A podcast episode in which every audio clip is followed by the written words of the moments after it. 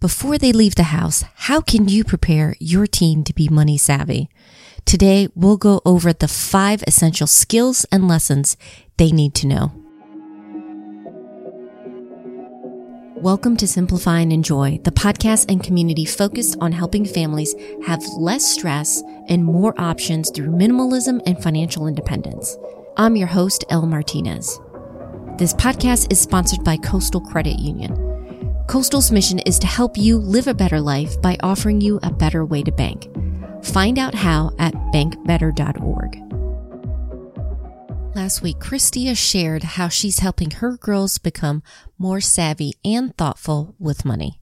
We also got into how to start those conversations so that your kid can pick up crucial money habits and learn how to spend, save, and give wisely. Because even though money is not the most important thing, understanding how it works can empower your kid to use it as a tool to build a life that they love. But to help them prepare means taking time out, which can be a challenge in itself. Many of us are living full lives. I mean, in our case this week, the new school year has started virtually for us. And now we have two girls enrolled. They have their own school schedules. We have our work schedules. And so these next few weeks, we're going to have to test things out and find that rhythm, which is a part of parenthood. And if you have teens in the house, you may feel like time is even further compressed. How do you pass on these crucial lessons while handling your own regular routine and whatever added layers of complexity 2020 has thrown at you? So today I want to reduce some of that stress for you. We're going to be looking at how you can help your teen prepare for the real world, specifically finances. In this episode, we'll go over five key money skills and lessons they need to know, creating their post graduation budget, and whether or not they should pay bills while living at home. It's a lot to cover, but I'm excited. Are you ready? Let's get started. First off, let's get this out of the way. This is not a comprehensive list of every money skill and habit teens could learn about as much as we want to do our best to prepare them, I don't think any parent could have predicted what's gone on so far in 2020. And that's fine. When I worked on this list and was trying to narrow it down, I had a few things in mind. One, I wanted to focus on skills that they would need as an adult and that they could practice and learn at home many times. Two, I try to keep these lessons aligned with skills they need to get on and stay on the path of financial freedom. And then finally, as we talked about last week on the podcast, parenting is more than teaching skills.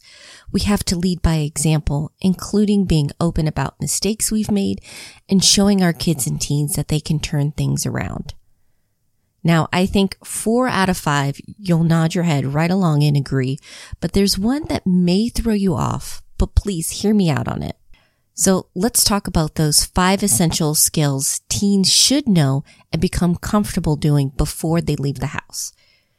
The first is creating and sticking with a budget. Second is learning to save for short and long-term goals. Three is understanding how debt works, which includes credit cards and credit scores. Four, having an affordable plan for their education. And then five, having them work for pay. So right off the bat, you see that these topics are not going to get covered in a short amount of time. Not if you really want them to learn and to adopt these lessons and habits. So if possible, start early with these lessons and then they can grow into them and make these habits their own. Before you jump into investing or do a deep dive into savings, you have to lay the financial foundation of having your team learn to create and maintain a budget. If they're like most people, you might have to first change their perception of budget.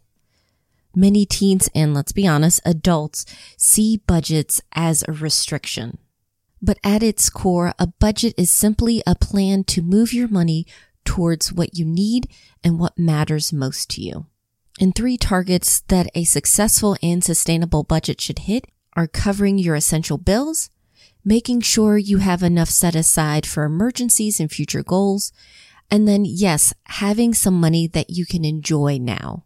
Having your teen understand and being able to create a budget that hits those goals not only puts their finances in a good position, but it also opens up more options for them down the line for whatever goals they may pick up through their journey of life. Now, the second skill or lesson is helping them learn to save both for short and long term goals. And this is something you want to instill in them early. Saving is a habit that will serve them well, not just with the numbers, but because you're passing on a lesson and plenty of practice time with delayed gratification. There have been a few studies that followed kids into adulthood and found that those that were able to practice delayed gratification were more successful beyond just the finances. Depending on what path they take, their income may change based on the career that they choose. But if you teach them how to save, that's a skill that they can use for whatever personal or professional goals that they have. And believe it or not, having this lesson about delayed gratification ties into this third money lesson that they need to know, understanding how debt works. It may not seem like it makes sense for a podcast that focuses on helping families achieve financial freedom to talk about debt. But if you think about it, there are a lot of money woes and stresses that are tied up into jumping into debt or paying more to get what we want now. So if you're teaching your child about savings, you should also teach them about how debt works. And you may have very strong feelings about this. You may feel like all debt is bad debt. Or you may feel like there's good and bad debt. Like a mortgage is fine, but having credit cards is bad. And you may have very good reasons for why you feel the way you do. But to really help your teen be responsible with finances, sit down with them, talk with them why this is so important to you and why you feel this way about debt. It could be from your own personal experience. You saw how it hindered your options added unnecessary stress, or force you to stick with the job that was not good for you, but you needed it to simply pay the bills and the debts. The truth is they're going to be getting pressure to buy now and pay later. And from personal experience and talking with others over the past 10 years about their money mistakes, not understanding how things such as credit scores work really put them at a disadvantage. In some cases, they made poor financial decisions because they thought that it was going to raise their credit score. So you can fight against those myths and misconceptions and arm them with more information so that they can make wiser decisions with their finances. All right. The fourth one is having an affordable plan for education. And we did an episode just on college expenses last year we had Drew Snyder, a financial planner and father, share his thoughts on smart ways parents can save for college expenses. And be on the lookout next season because we're going to be doing a deeper dive on whether or not a college degree is necessary or worth it. For today, though, I want to highlight whatever path your child chooses to gain the skills they need for their career, whether it's trade school, college, jumping right into the workforce they need to understand the time and financial costs of that path. In this country, we have 18 year olds making huge financial decisions without really understanding the consequences to those decisions. When I was in high school, my mom and I had plenty of discussions about my options and how much she was able to help out. So don't wait until your child is a senior to discuss the numbers. Start early and make those conversations a part of your routine some things you might want to discuss and be open about is what are you able and willing to kick in for college? What are the costs of going to a particular trade school, getting a certification, or a university that they're considering? What are the job prospects and expected salaries with those careers? And is there a way for them to shadow someone in the field that they're interested in? Having your kid come in with eyes wide open will hopefully help them find the right path for them. And finally, the last lesson, having them work for pay. Do you remember your first job? Mine was being a data entry assistant for a real estate appraisal over a summer. And it was work. I got hired during the busy season, but I enjoyed it and learned some valuable skills. I know some parents may worry that working can interfere with academics, but unless they are working long and crazy hours, your teen can actually benefit from having a part-time job. They'll learn skills like time management, responsibilities that's associated with work and working with others. They'll have ownership of the money they earn, and then they'll be spending time making money instead of spending and consuming. Of course, with the current situation going on, working at an office or at a store may not be the best option. If you have a family business, you may be able to create a position for your teen, but I know many families can't do this. So another route that could be explored is freelancing and entrepreneurship. Something that may fit your teen particularly now is online tutoring. They could have the technical skills, academic chops, and empathy as a student themselves to be fantastic. Another benefit of having them work is to give them some insight into the skills they already have and allow them to experiment and try out different paths. Do you really want them to wait for a college internship senior year after they've put in so much time and money to discover they don't actually want to do that career path? As teens, they have a unique opportunity to explore some options while they're at home. It may take some creative thinking and effort, but it's well worth it.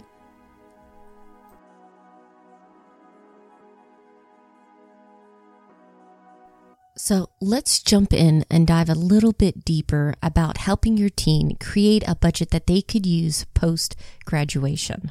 And there are so many different budgeting options out there, but one of my favorites that's easy to use and that can be adjusted based on your particular needs is the 50 20 30 budget. As you probably figured out with this name, this budget breaks down things into three easy buckets essentials, savings, and then fun. Please don't stress over the particular percentages for each of the categories. Your family may come up with a different starting point. But I do like how you can be flexible with this budget and that your teen can try things out and still gives them a ballpark idea of how to portion their finances when they are out on their own. Now, at first, you might want to use expenses like clothing, their portion of the cell phone bill, or a part of the car insurance to give them that experience. Some parents also find that because their kid knows how much things cost, they're more thrifty and frugal with what they spend their money on, which is a win-win for both your house now and for your teen later. And speaking of which, if you haven't already, make sure that your teen has access to the family budget.